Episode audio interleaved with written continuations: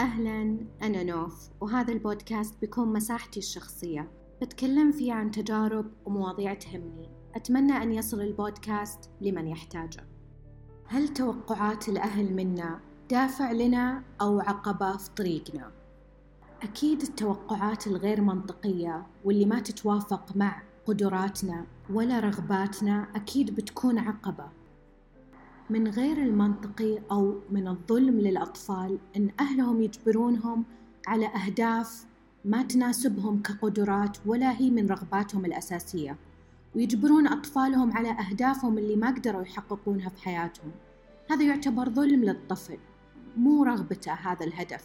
أنت كمربي أو كوالد هذه رغبتك في الأساس. ليش ما تحققها أنت بدل ما تجبرها على أطفالك؟ نعرف أنه نوايا الأهل بتكون أنهم يبغون لنا أفضل شيء ويبغون لنا الأحسن دائما بس مو على كل حال. إذا كانت رغباتهم اللي ما حققوها في حياتهم تنجبر علي كشخص أنا عندي رغباتي وعندي قدراتي الخاصة هذا يعتبر ظلم للطفل. والتوقعات الغير منطقية من الأهل لأطفالهم بيأثر على سلوك الأطفال. وبيكون الطفل يبغى يرضي اللي حوله. أو بيكون عنده سلوك عدواني ويحب إنه يعاند في الموضوع خصوصا لو إنه ما حقق رغبات الأهل. مثلا اتخذ قرار إنه يدرس في تخصص معين وما نجح فيه بيزيد فشله زيادة لأنه ما حقق رغبات أهله وما حقق توقعاتهم.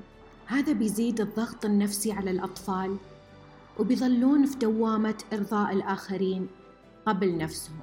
هذه ممكن متعلقة بصدمات الطفولة لما يصير الشخص people pleaser أي يرضي الناس وبس يشوف إيش توقعاتهم اللي هم متوقعينها منه.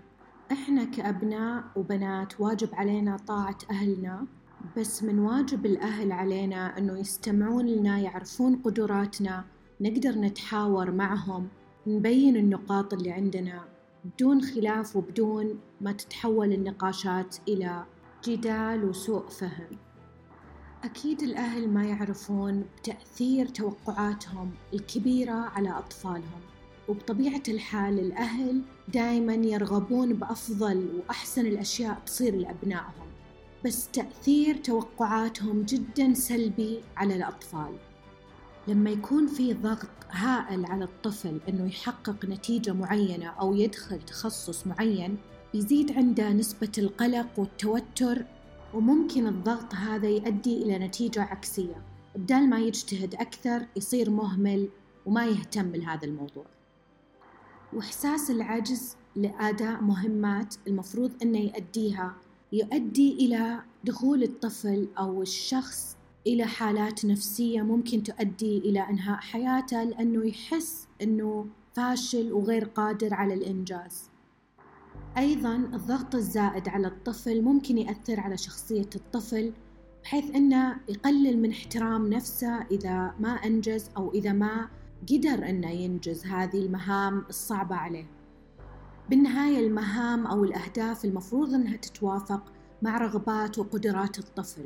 بس لما يكونون الأهل غير واعين قدرات طفلهم ويصيرون يجبرونه على إنجاز مهام كثيرة أكثر من قدرته هنا بيحس بعدم الثقة بالنفس ويقل احترامه لنفسه لأنه ما أنجز هذه المهام الموكلة له أو المجبر عليها. وعكس التوقعات الغير منطقية واللي أكثر من قدرات الطفل التوقعات المتدنية للطفل من قبل أهله. لما يحس الطفل أن الأهل قاعدين يقللون منه ويقللون من قدراته هنا تدنى مستوياته وبتدنى قدراته بحسب توقعاتهم. اللي يحتاجه الطفل الدعم التوجيه وليس الإجبار وحشو رأسه بأفكار وأهداف ليست من رغباته ولا من قدراته. وبما أن عرفنا تأثير التوقعات الغير منطقية على الأطفال الحين بنتعرف كيف ممكن الأهل يتعاملون مع أطفالهم ويساعدونهم على تحقيق نجاحات كبيرة في حياتهم. أول وأهم النقاط تعزيز مهارات التواصل مع الأطفال. التواصل عندنا نوعين تواصل لفظي أي بالكلام وتواصل غير لفظي أي بتعابير الوجه ولغة الجسد.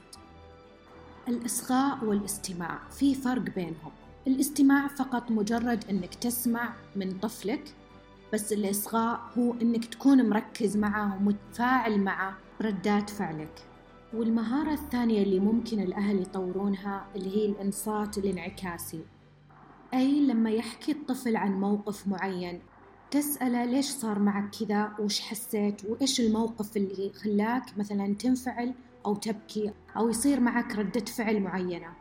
ومن ضمن مهارات التواصل التحدث بلغة مفهومة.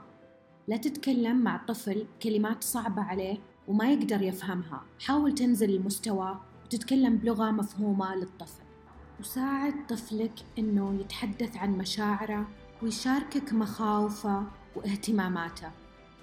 لأن الطفل لما يحس إنه في أحد مهتم وقاعد يسمع بالعكس بيفضل إنه يشارك كل الأشياء اللي عنده وكل الأفكار اللي قاعد يفكر فيها. وهذا بيساعده على المدى البعيد.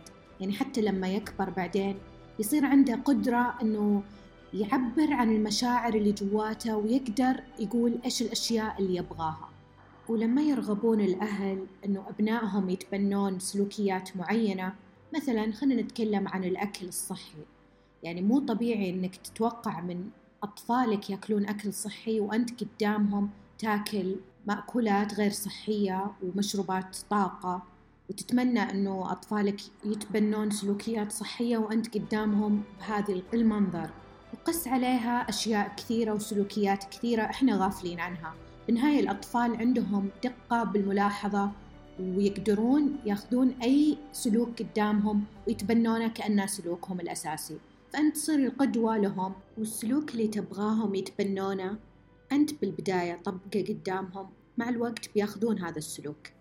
وما في أفضل من أنك تحوط طفلك بالحب وبالعاطفة وبالتفاهم. هي أفضل طريقة ممكن تكسبه فيها وتزيد قوة علاقتكم ببعض بالتواصل الجيد. بنهاية البودكاست حابة أعرف تجاربكم مع توقعات الغير منطقية من الأهل. وشاركوني آراءكم واقتراحاتكم عن الحلقات القادمة إن شاء الله. على حساباتي في ال social media NOF POD دمتم بسعادة في أمان الله.